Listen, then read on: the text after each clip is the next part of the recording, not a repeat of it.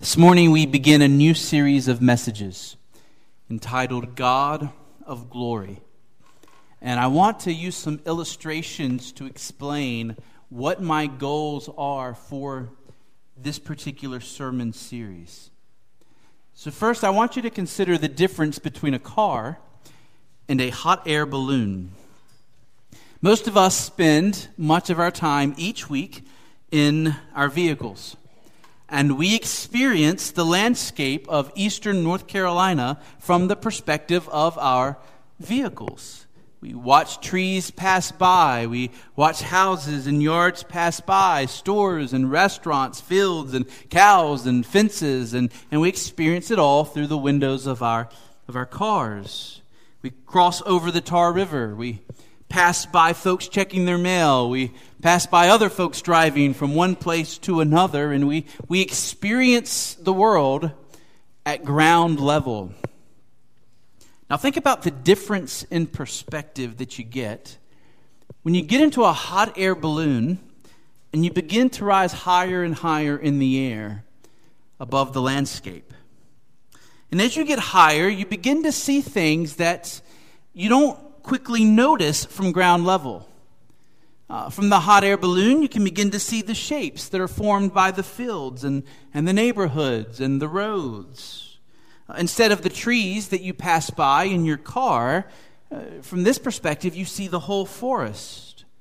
Instead of crossing over a small portion of the Tar River, uh, you now can see how the river snakes along, how it, how it turns here and how it, it winds over there. In your car, you see one little piece at a time. From the hot air balloon, you get to see how the pieces come together to form a completed picture. one of my goals in this series is to help us see the completed picture of reality. So often from this pulpit, we're talking about particular pieces of the puzzle. We preach a sermon on loving God or about reading our Bibles, or about the meaning of faith. We preach sermons on spiritual gifts, or principles for marriage, or the evil of abortion, or the importance of prayer, or the urgency of world missions, or having a good work ethic, how to endure trials, what it means to be born again, principles for worship, the significance of the cross, the doctrine of heaven, the doctrine of hell, the sovereignty of God, how to tame our tongues. And always so many pieces that we can preach on, so many individual subjects that we get to talk about. And it's not wrong to do that. We're a ground level people, and we need sermons that deal with particular pieces of the puzzle at a time. We live our lives from moment to moment in particular space, in particular time. But let me ask you a question. When you're dealing with a piece of a puzzle, which is easier? Putting the puzzle together without knowing what the finished picture will be, or putting the puzzle together while looking at what the picture will be on the front of the box? Doesn't knowing what the big picture is help you know how to handle each particular piece? Wouldn't we all agree that seeing the picture on the box helps us know how to make sense of each individual piece? And this is how it is in life when we know the big picture of who God is and what He is up to, that big picture becomes invaluable in helping us know what to believe and how to live from moment to moment and day to day. Christians are to be a big picture people. We're to be a big picture people because the Bible is a big picture kind of book. Don't get me wrong, the Bible tells us plenty about how to live in the everyday moments that come in our lives. But the Bible also does not shy away from the big picture. The Bible doesn't shy away from statements about the meaning of life. The Bible doesn't speak in vague, mystical language about the purpose of history. No, the Bible very clearly and very straightforwardly addresses what this entire universe is about and why man exists and, and where it's all heading.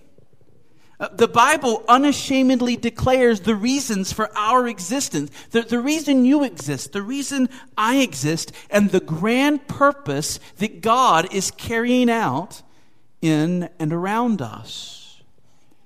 The Bible doesn't tell us everything, but it certainly tells us enough. And I think it often tells us more than most people realize.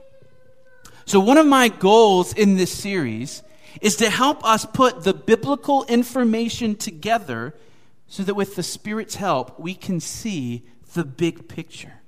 And I want you to do more than see the big picture, I want you to love the big picture. I want you to marvel at the big picture of what God is doing in this world. And as you do, it will affect your life. So that's one goal of this series. Second goal of this series. Do you remember that C.S. Lewis illustration that we so often use about making mud pies in the slums when you could be enjoying a holiday at the ocean? I'm going to read you actually the, the direct words from C.S. Lewis. This was his essay, The Weight of Glory, and here's what Lewis says. Listen carefully to this, it's very good. He says, If there lurks in most modern minds the notion that to desire our own good and to hope for the enjoyment of it is a bad thing, I suggest that that notion has crept in from Kant and the Stoics and is no part of the Christian faith.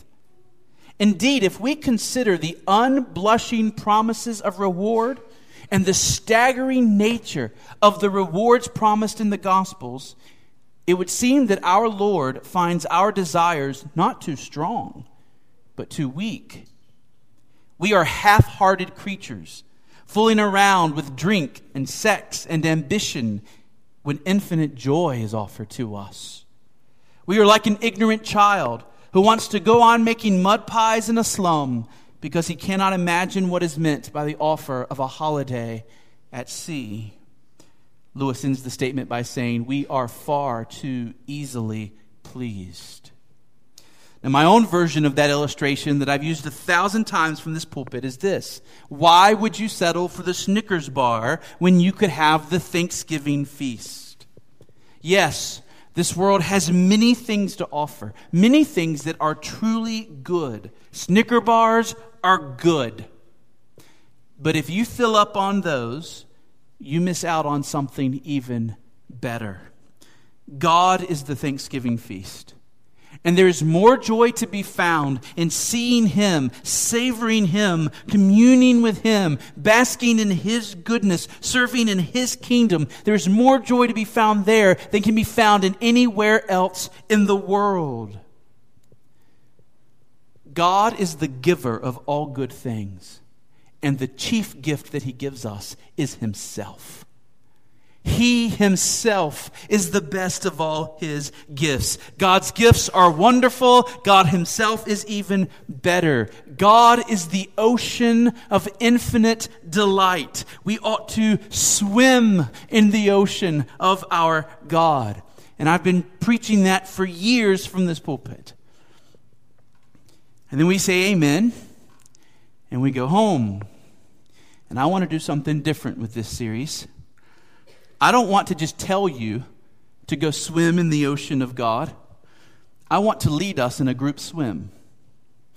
I want to lead us in a few messages in seeing and savoring the goodness of God, both in His person and in His works.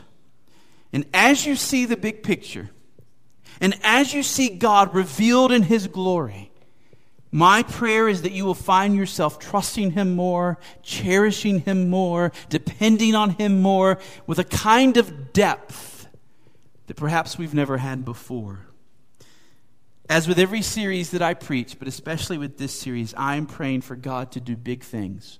And so I ask that you would join me in that prayer in the coming weeks, that God would do big things as we study Him and His works together. So, where do we begin? We begin with Psalm 145. And what I want to press upon us from this passage is an invitation. More than an invitation, a call. I want to press upon us a call for each and every one of us in this room to set our minds on God. If this series is going to bless us, we must be a thinking church. We need to know what it is to love the Lord our God with all our minds. So look with me at Psalm 145. I'm going to read verses 1 through 9, but we're going to focus this morning on verse 5. So take special note of verse 5 as we pass by it. Beginning in verse 1, this is the Word of God. I will extol you, my God and King, and bless your name forever and ever. Every day I will bless you and praise your name forever and ever. Great is the Lord and greatly to be praised, and his greatness is unsearchable. One generation shall commend your works to another and shall declare your mighty acts. On the glorious splendor of your majesty and on your wondrous works I will meditate. They shall speak of the might of your awesome deeds, and I will declare your greatness. They shall pour forth the fame of your abundant goodness, and shall sing aloud of your righteousness. The Lord is gracious and merciful slow to anger, and abounding in steadfast love. The Lord is good to all, and his mercy is over all that he has made. Now, the book of Psalms is full of a variety of types of songs.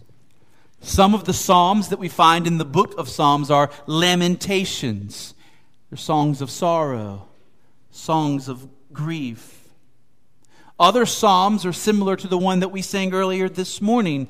They're prayers for God to help in the midst of a trial. Other Psalms, like some we've been singing recently, are what we call imprecatory Psalms. They're Psalms asking God to bring judgment on his enemies. But at the heart of the book of Psalms is the theme of praise unto God.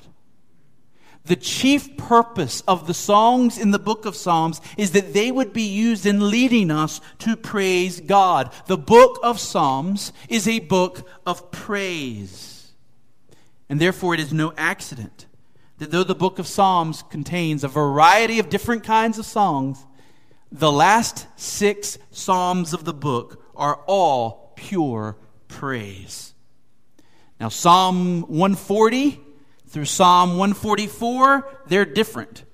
Psalm 140 through 144, that's five consecutive Psalms of prayer, asking for God's help, bringing petitions unto God. But beginning with this Psalm, beginning with Psalm 145 to the end of the book, everything is all about the glory of God on high and lifting Him up and exalting Him. Just like Christians, go through seasons in their lives. We go through mountaintops of joy and we go through valleys of sorrow.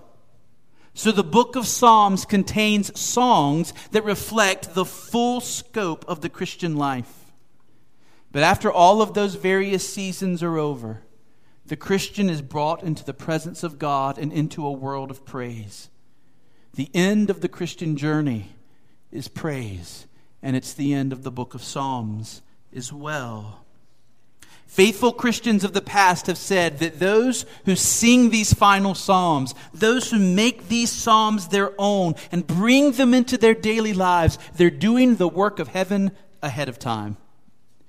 As you study, as you sing, as you meditate on, as you memorize Psalm 145 through 50 and make them your own, you get a little taste of heaven on earth as you engage in these praises.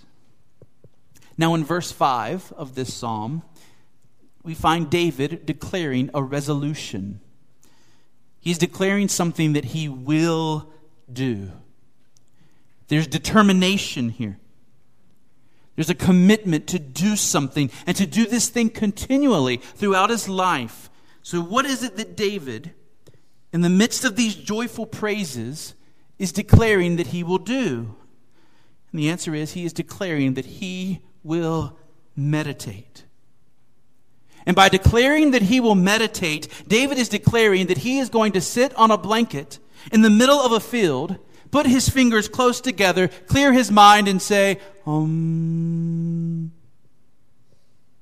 Is that what he's saying? Is that what it means to meditate? Of course not. That idea of meditation comes from Eastern religions, like Zen Buddhism. In those religions, the goal of meditation is to clear the mind, to empty the mind, to transcend this world and become one with the cosmic spirit, as they might would say. It's very different from what David's talking about. David's not talking about emptying his mind. He's talking about filling his mind. In the Bible, to meditate is to think. To meditate is to ponder. If you're using a different translation than the ESV, you might have the word speak here. Because literally in the Hebrew, the idea is, is the one of speaking to yourself. Anybody here ever talk to yourself? Right? That's what he's talking about. He is going to talk to himself. He is going to ruminate over something. He's going to dwell on something. He's going to be considering something. In the Bible, to meditate is to take a truth and to hold it up before your mind like a diamond, and then to look at it from all its various angles and to consider it. Mount Hermon, I cannot overstate how important the mind is in the Christian life. God is a spirit, God is invisible. You will not see God in this life with your physical eyes. You can see expressions of God with your physical eyes. You can see his handiwork, but you cannot see God with your physical eyes. He's a spirit. He does not have a body like men. He is invisible. How do we see God in this world? We see God with our minds. Maurice Roberts says, Our mind is the precious telescope created within each man by our Maker himself to enable us to peer out beyond all created things and to see God. Or think of it this way when God chose to reveal himself to us so that we could know him and taste him and see that he is good, he did not choose to give us a picture book. You ever thought about that? The Bible's not a picture book, right? The Bible's not a collection of drawings. It's not a collection of, of paintings that help us to see God. No, when God reveals himself to us in the full revelation of the Word of God, how does God help us to see him? It's in ideas, words, truth. We see God in the mind as we ponder words, ideas, truth. Mount Hermon, it's not enough to simply open up your Bible at home, read a passage, and then put it away. Uh, those things you've read that you just read, put it away, and you forget about it, they will have little effect on you. God's truth becomes powerful in our lives when we ponder God's truth. When we read the passage in the morning, put our Bible away, but we don't put the truth away. We hold on to what we read that morning and we consider it throughout the day. We, we, we suck on it like, like chewing gum. You're getting the flavor out of it as you move through the day. If you come to Sunday school or preaching and you hear the Word of God, but you do no more than that, you will have little benefit. It's as you take God's truths home with you, in your mind, considering them, that they become a greater blessing to you. Another analogy during preaching, I'm giving you the orange. When you hear, and then especially as you consider, you begin squeezing the orange and you begin to pull out all of the nutrients and the nourishment for your soul. The Puritan Thomas Manton put it this way He said, A Christian without meditation is like a soldier without arms or a workman without his tools. Without meditation, the truths of God will not stay with us. The heart is hard and the memory slippery, and without meditation, all is lost. Or for another witness, Richard Baxter. Richard Baxter said, Why so much preaching is lost among us And professing believers can run from sermon to sermon and are never weary of hearing or reading, and yet have such languishing, starved souls, I know of no true or greater cause than their ignorance and unconscionable neglect of meditation. The Bible commands us again and again, especially in the book of Psalms, to chew on the Word of God, to dwell on it. Now, I want to be very clear about something. The Bible knows nothing of a separation between heart and mind. When the scripture speaks of meditation, it's not talking about thinking thoughts of God while feeling nothing. It's just the opposite. Did you notice in this psalm, David is clearly caught up in emotion? His heart is aflame as he writes these words. He's, he's caught up in praising God from his heart. And it's in this emotional, heart of flame context that David says, I will dwell on you. I will meditate on you. I will think upon you. When we talk about meditating on the Lord or loving the Lord with all our minds, we need to remember that love itself is at least partially emotional. Our affection for God is what prompts us to think about Him. And the more we think about Him, and the more we come to see new truths about Him, the more our affection for Him grows. These things serve each other. Your love for God and your thinking about God serve each other and build together, head and heart together. Roberts again. He says, whether we call it theology, meditation, devotion, or piety. The practice of fixing our thoughts on God till our hearts are strangely warmed is the best bliss we can experience this side of eternity. And I think that's exactly right. There is no greater foretaste of heaven in this world than being caught up in high and lofty thoughts about God that cause us to stand amazed. Or thoughts that cause us to fall on our faces in sheer wonder that this God would love us and make us his own. Notice in our verse the focus of David's meditation. He tells us first that he's going to meditate on God's splendor. What does that mean? How do we meditate on splendor?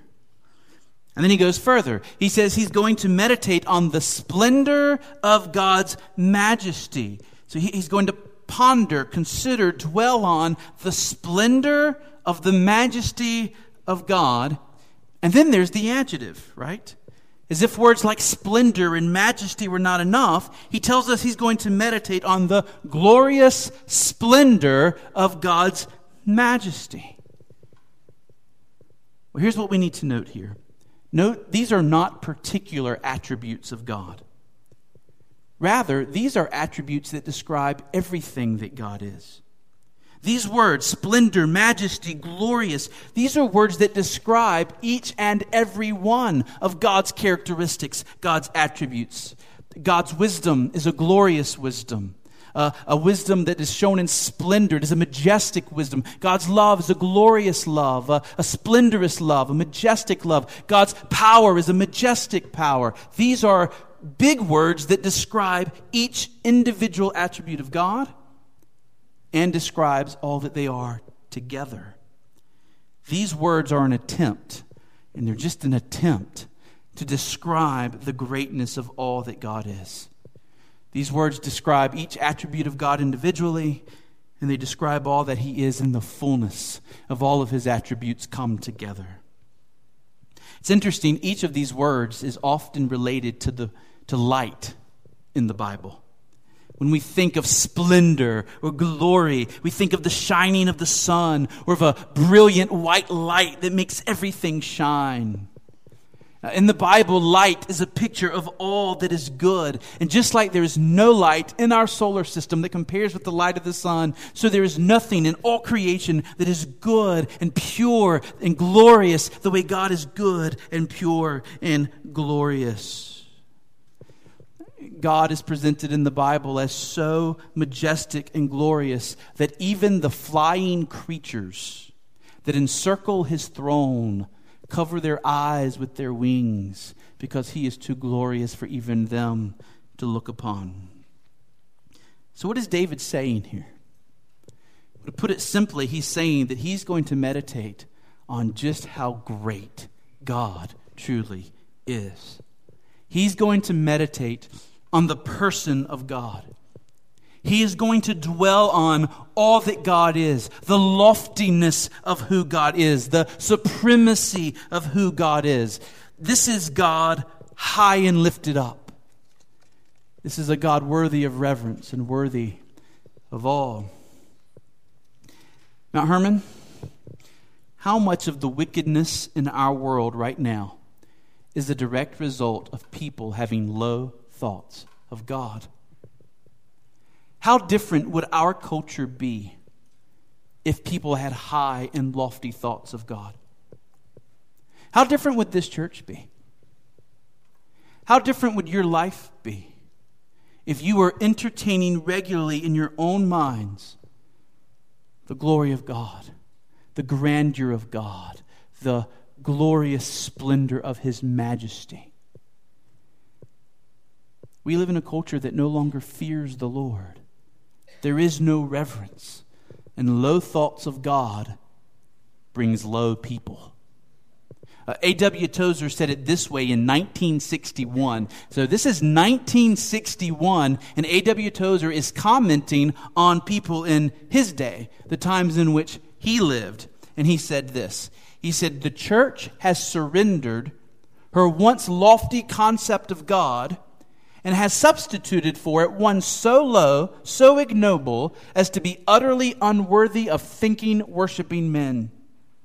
This low view of God, entertained almost universally among Christians, is the cause of a hundred lesser evils everywhere among us. A whole new philosophy of the Christian life has resulted from this one basic error in our religious thinking. Tozer says, with our loss of the sense of majesty has come the further loss of religious awe and the consciousness of the presence of God. We have lost our spirit of worship and our ability to withdraw inwardly to meet God in adoring silence.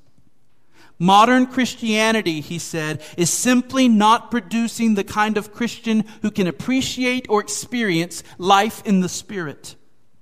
The word be still and know that I am God means next to nothing to the self confident, bustling worshiper in the middle period of the 20th century.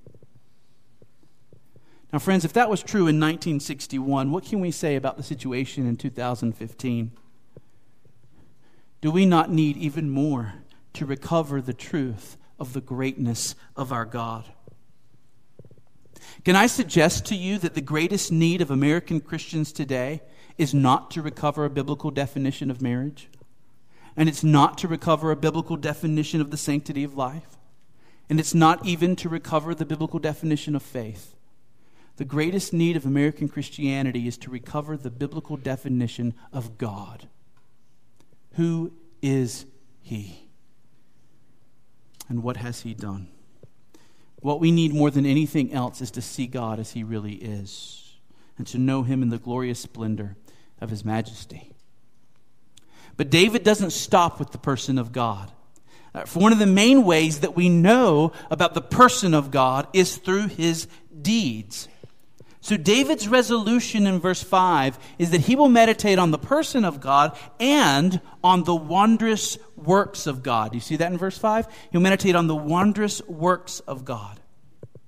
Uh, in the Gospels, Jesus taught us that the true nature of a person can be known by what he says and does. So, a tree is known by its fruit. Out of the abundance of the heart, the mouth speaks. Out of the abundance of the heart, we make decisions and we reveal who we truly are. Well, it's the same thing with God. If you want to know who God is in his person, look at his deeds. Look at what he's done and what he is doing. Do we need evidence of the power of God? Look at how he split the Red Sea in half. Look at how he caused the sun to stand still in the sky for Joshua. Look at how he created everything just by opening his mouth. Do we need evidence that our God is a God of justice? Look in the Old Testament and see how many times God brought judgment on sinful nations.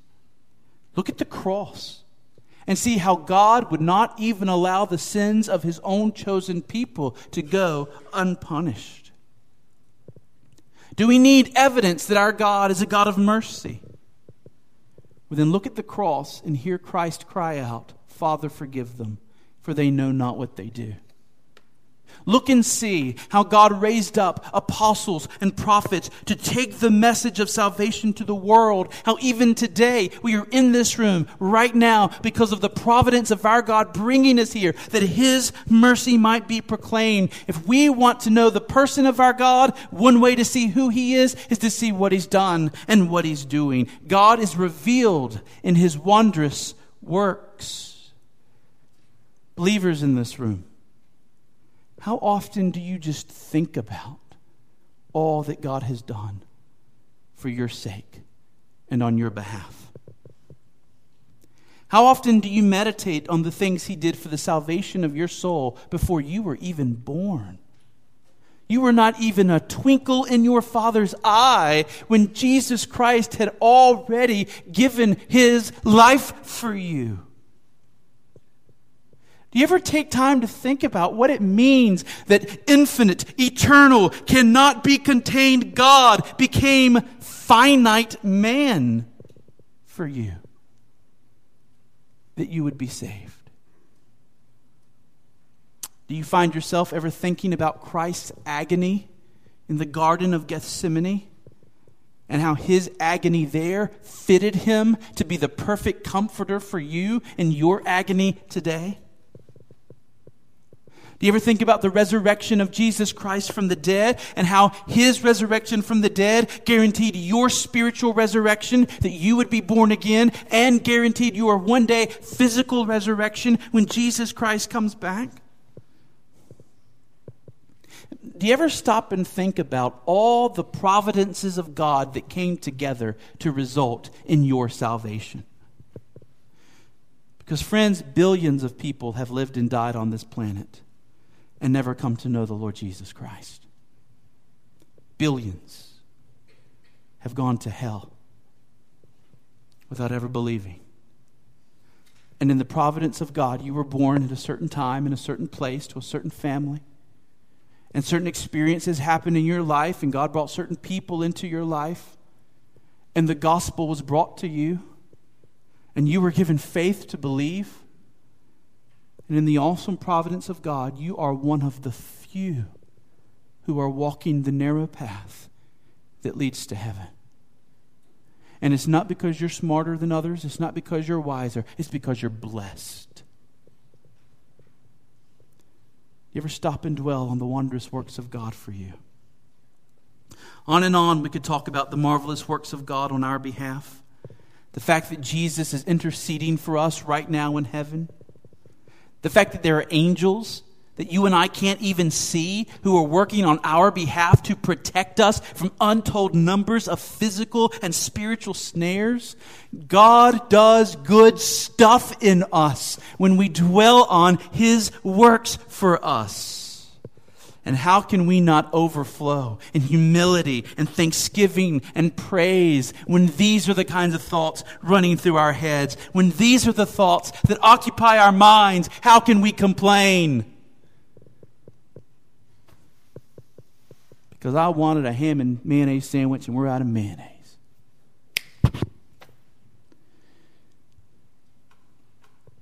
So we could sum up the main truth of verse 5 in this way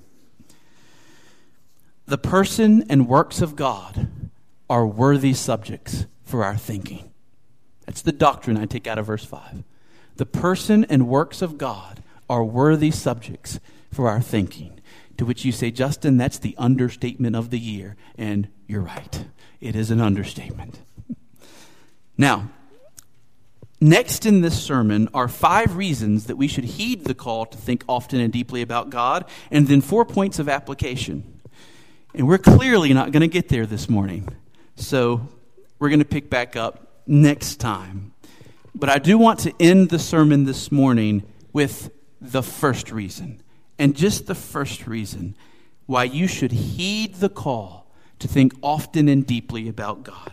Or to put it another way, this is the first of five reasons why you should imitate the resolution of David in Psalm 145, verse 5. And here it is There is no subject that is more exciting or more compelling than God. There is no subject that is more exciting or more compelling than God. And I would just ask do you agree with that?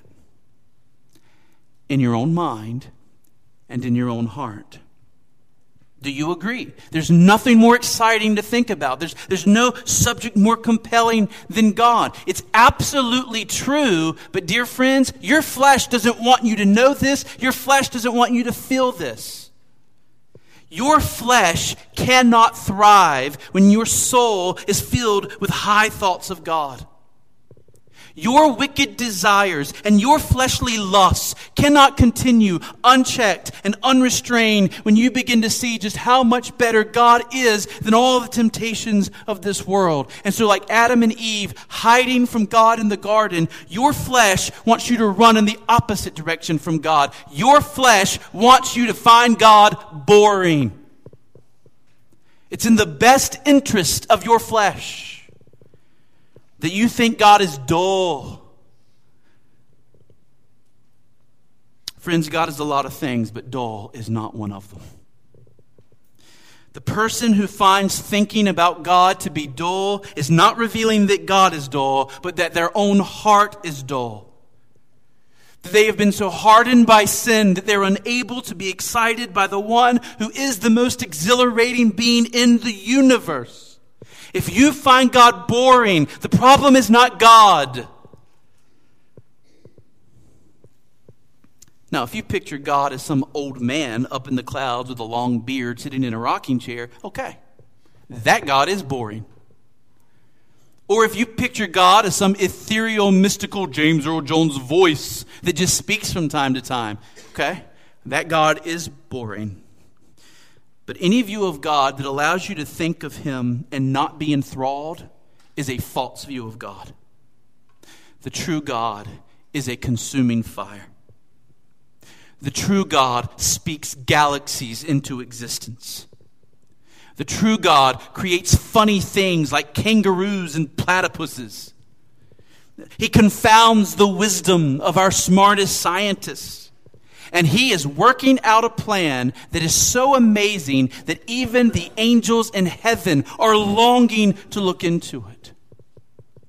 The true God is a warrior, but also a lover. He is a judge and also an advocate. He can come at you with the force of a hurricane, and he can speak to you with the gentleness of a still small voice. This is the God that makes donkeys talk axe heads float, and men walk away unscathed from a fiery furnace. This God is both a father and a son. And what really boggles the mind is that since the incarnation, God is both creator and creation. He is potter and clay at the same time. He is beyond all time, He is beyond all space, and He completely fills every moment and every space. And let me just say one more thing and we'll be done. If you don't find God very exciting, what do you find exciting? Because anything else that you find exciting in this world wouldn't exist except for this God. If you find anything exciting, do you say, I find God boring, but I find football exciting? Where do you think football came from? You say, well, it came from this guy who had this idea. Yeah, where did that idea come from? You see, I find God boring, but I love movies. Not one movie would exist if they did not have some part to play in the ultimate plan that God wrote before the foundations of the world. God wrote Star Wars before George Lucas wrote Star Wars. If anything in this world is interesting or exciting to you, know that it came from God on high. And I know one thing that you have a lot of interest in, and that's you And guess where you came from? And guess whose image you bear? And so, I'm going to quote Roberts one final time. To think about God is the most exciting occupation possible for any created being. No doubt, explorers who first tread on the soil of some uninhabited land felt awe and wonder at the privilege. And understandably, the scientist peering into his microscope at some hitherto unrecognized organism or the astronomer who gazes at some far flung galaxy is breathless with rapture at the sight of what is so unknown and so rare to men. But what are lost continents or stars or microorganisms compared to the blessed and the living God? And so, Mount Hermon, I extend the invitation to each and every one of us. Will you join me over the next many weeks in thinking the highest, best, and most wonderful thoughts we can think? Will you join me in beholding God with the eye of the mind? Will you come with an open heart and an eager spirit and a prayerful hunger that God will make himself known to us in ways that we cannot even now imagine? I pray that he will. Let's pray.